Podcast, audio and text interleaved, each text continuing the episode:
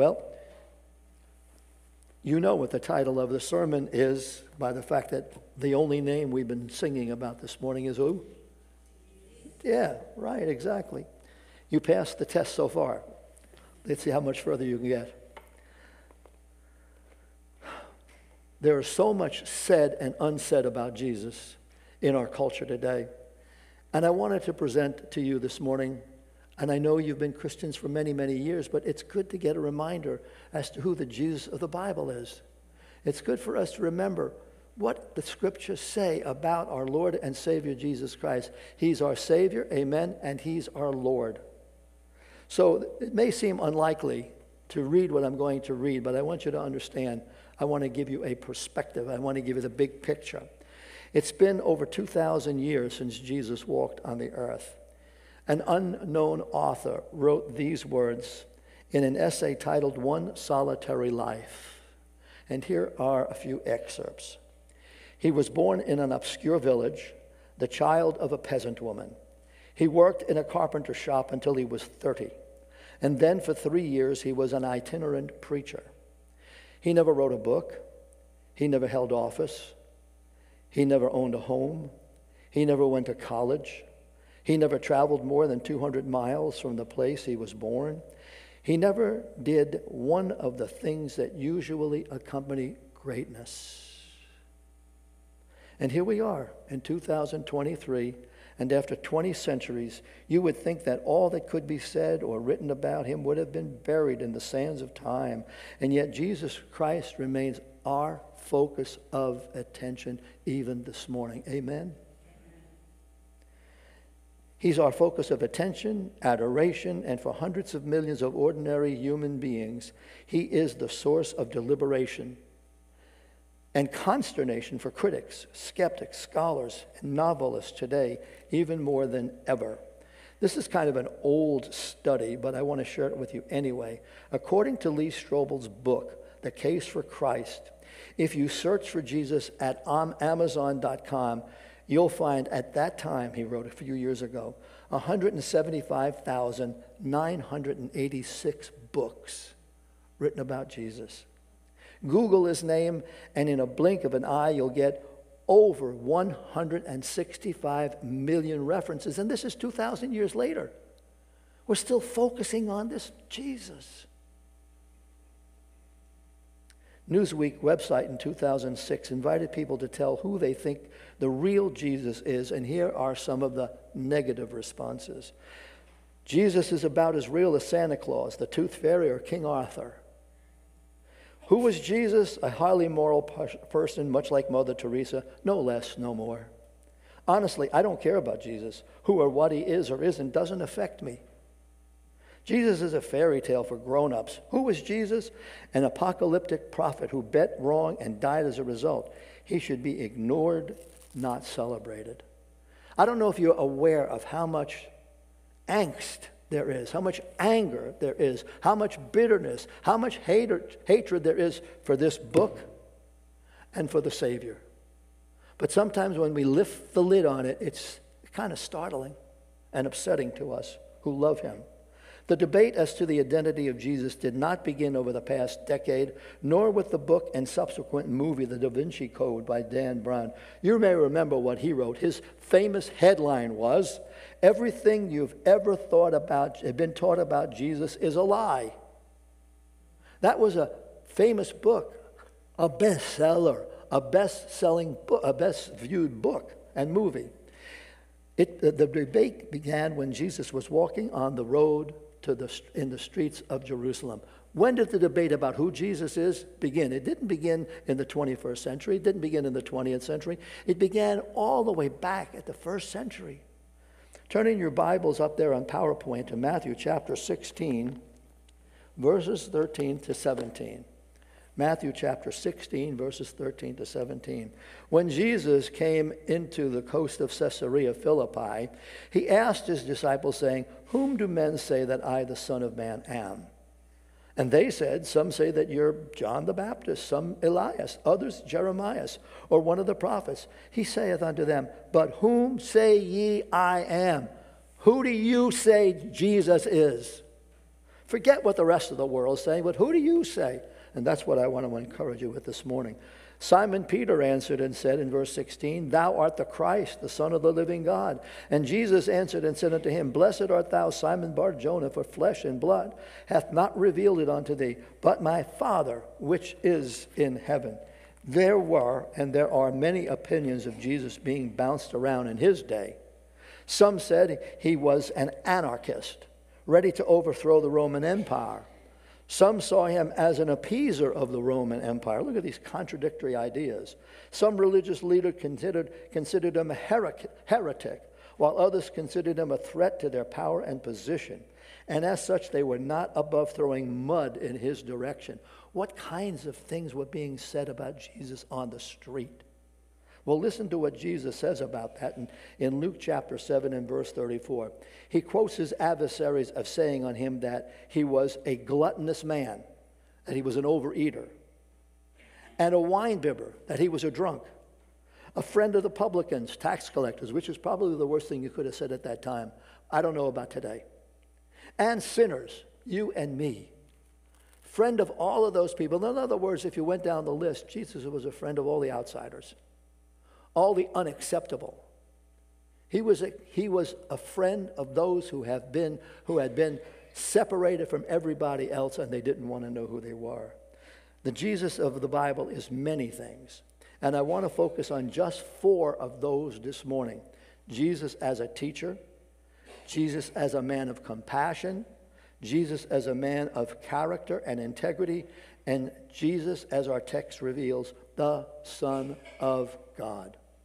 First, Jesus was a great teacher. Some people say that and they leave it there. But he's more than that. John 3 1 and 2 says, There was a man of the Pharisees. The Pharisees, as you may remember, were the guardians of the law, and they were Jesus' chief adversaries. They hated him, they wanted him dead. This Pharisee named Nicodemus, a ruler of the Jews, the same came to Jesus by night and said unto him, Rabbi, we know that thou art a teacher come from God, for no man can do these miracles that thou dost, except God be with him. So Jesus' words and Jesus' deeds look the same. How can that how, how much of that can be said about us? It was an unfortunate saying in the business world for years, quote, those who can do, those who can't teach. The idea was you can't learn how to run a business strictly out of books and lectures about business. They're not the same as running a business. In effect, there was a disconnect between what someone says and what they will do. But Nicodemus said that Jesus was a master teacher, rabbi, whose teachings and actions were connected.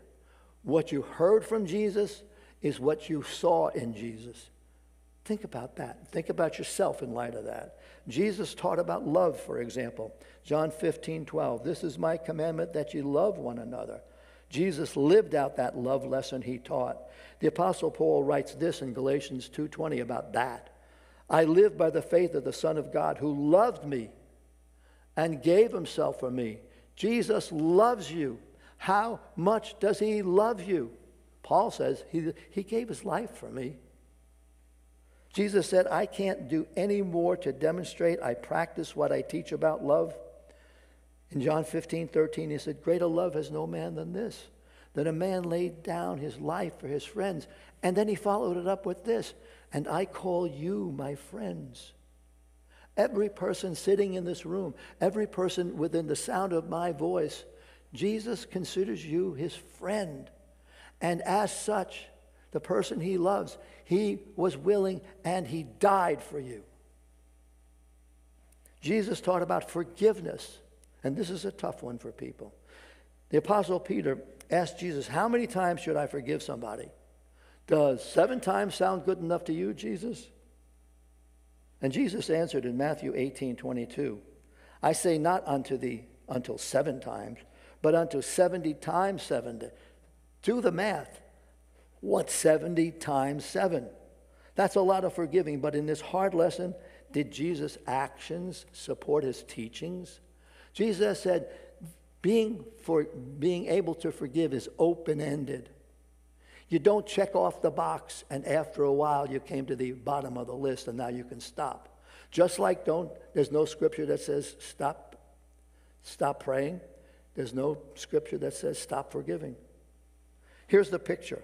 Just after three years of doing what was good and honorable, Jesus had been tried and convicted in a kangaroo court of violating religious law. What religious law? They couldn't tell him. They paid false witnesses to testify against him. And after they convicted him, he was whipped, he was beaten until the flesh had been torn off his bones. They spit at him, they cursed him, they mocked him, they made him carry the instrument of his death, a wooden cross, through the streets of Jerusalem. When they got him to the hill called Golgotha, they stripped him naked. They nailed, the, they nailed his hands and feet to the cross. He was a bloody, disfigured mess. How do you think he reacted to that?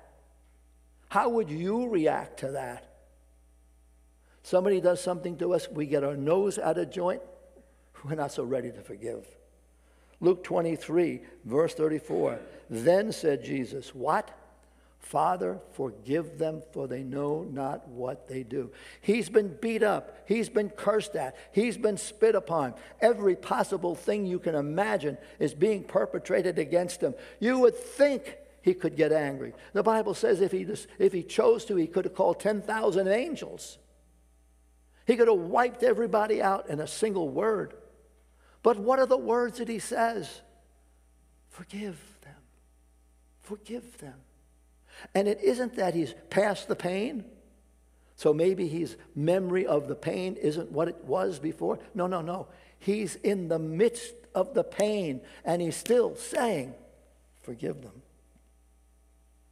Contrary to do what I say, not what I do. Jesus, the master teacher, said, Follow me. My words and my actions tell the same story. What I say about forgiveness is how I forgive. Compare and contrast this reaction to the reaction of Islam's founder and self pronounced prophet Muhammad. Muhammad was a man of war. He taught his followers to fight for his new religion. He said that their God, Allah, had commanded them to take up arms. And Muhammad, no armchair general, fought in numerous battles. He already had experience, he was, uh, he was already an experienced warrior before he assumed the role of prophet. In the book Islam, Robert Spencer writes Muhammad had participated in two local wars, but his unique role as prophet warrior would come later.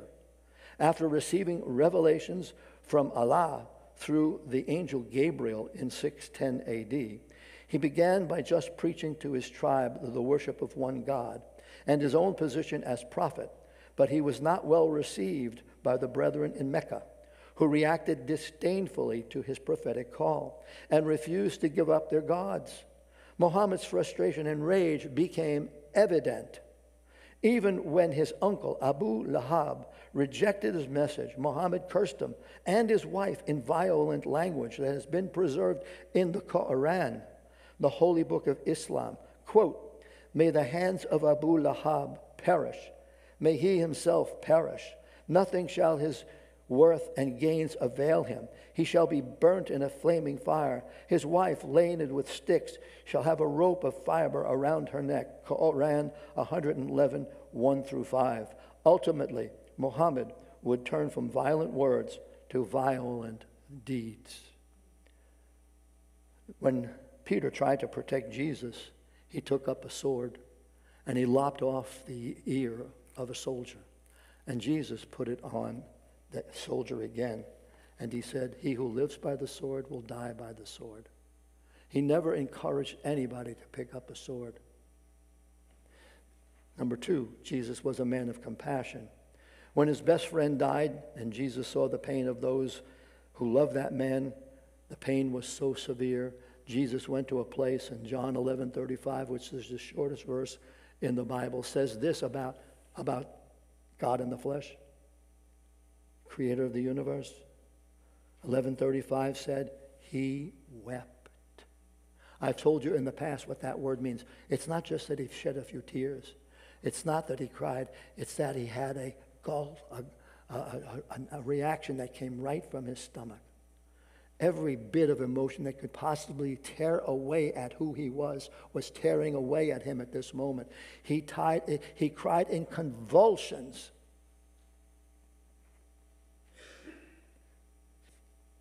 That says it all to a macho world in which real men don't cry. Instead, we stuff our emotions. Jesus' compassion was lived out through his miracles.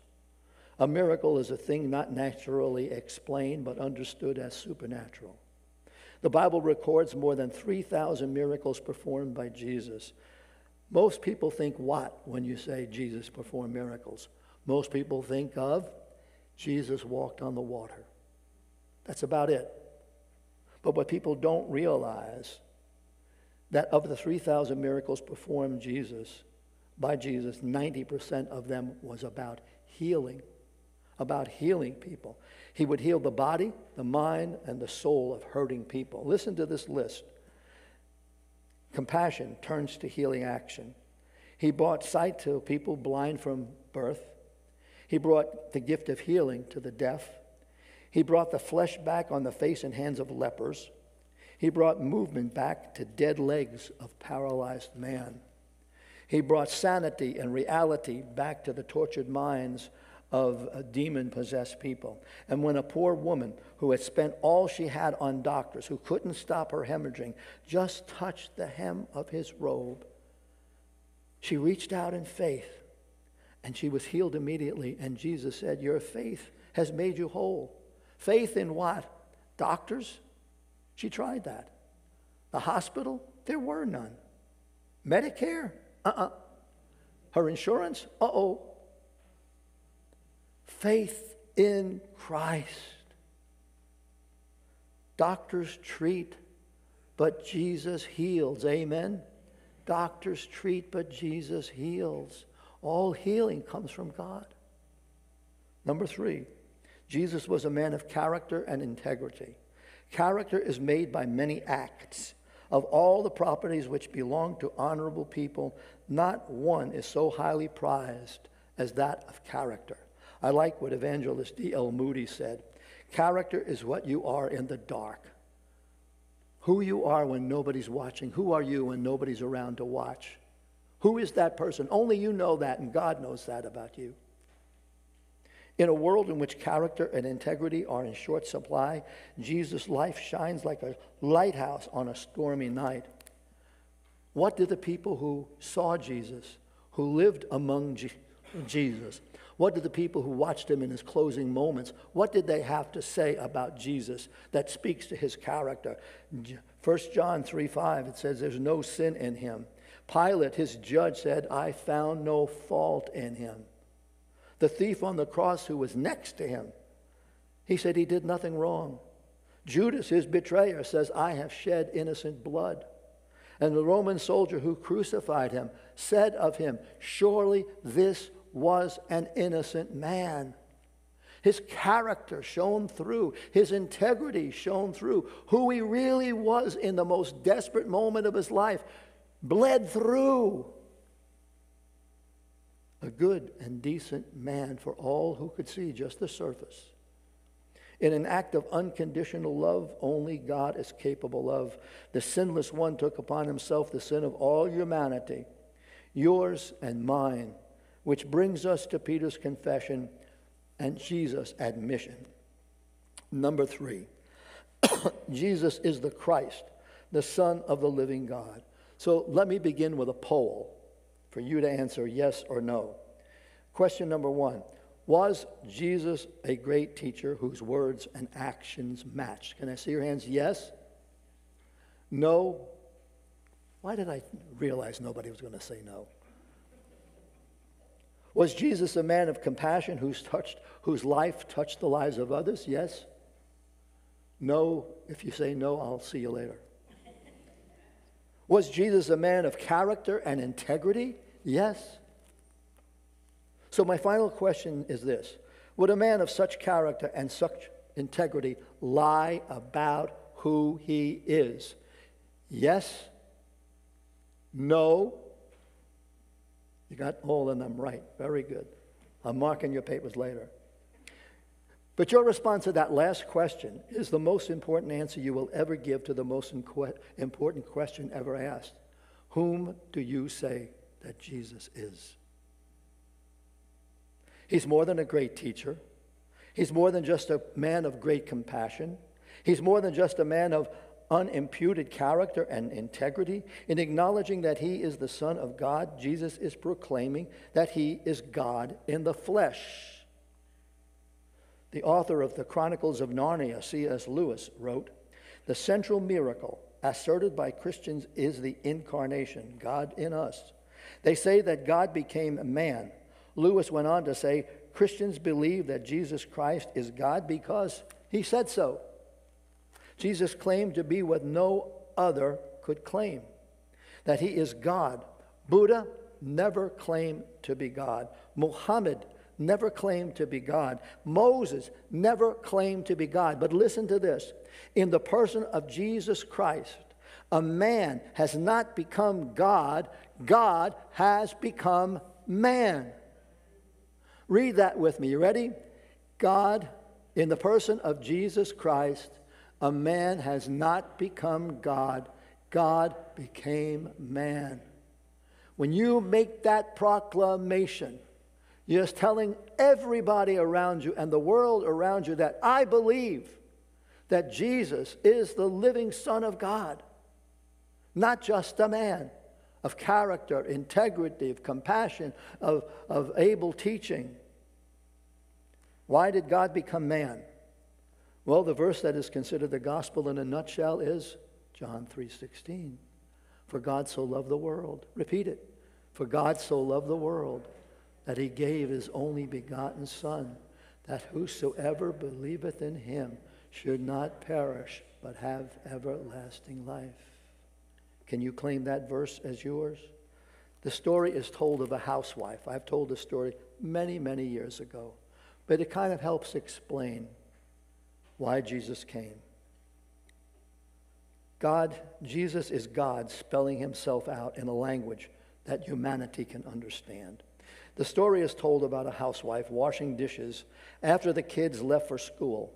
Looking at one plate for a long time, she asked, How many times have I washed this plate? How many times have I dried it? How many more times will I repeat this process? She took off her apron packed a few belongings, and left. That night, she called home to tell her husband she was all right, but she would not come home again. From time to time, she would call to see how her husband and children were doing. She would never tell them where she was. She would not give in to their pleas to come home again. The husband hired a detective to search for her. The detective soon tracked her down. Her husband set out immediately to bring her home. He knocked on the door of her apartment. She opened the door. She saw him. She didn't say a word. She went to her bedroom, packed her bags, and silently followed him into the car. She never said a word for hours. Finally, her husband asked, Why didn't you come home before? Over the phone, I begged you to return. Why didn't you come? She answered, I heard your words. But it wasn't until you came for me that I realized how much you really cared for me and how important I really was to you. The Old Testament prophets told how much God loved us, but we never really got the message. It wasn't until Jesus came and looked us in the eye. It wasn't until Jesus came and hung on that cross. It wasn't until Jesus said, I love you. I've come for you. You're a sinner. I've come for you in your imperfect person, your imperfect life. I've come for you and I love you. Great teacher, man of compassion, man of impeccable character and integrity, yes, but above all, God in the flesh, who loves you, who proved that love by dying in your place and mine. He is your Lord, the ruler of your life. He is your Savior, the one who saved you from your sin and hell and damnation and saved a place for you in heaven.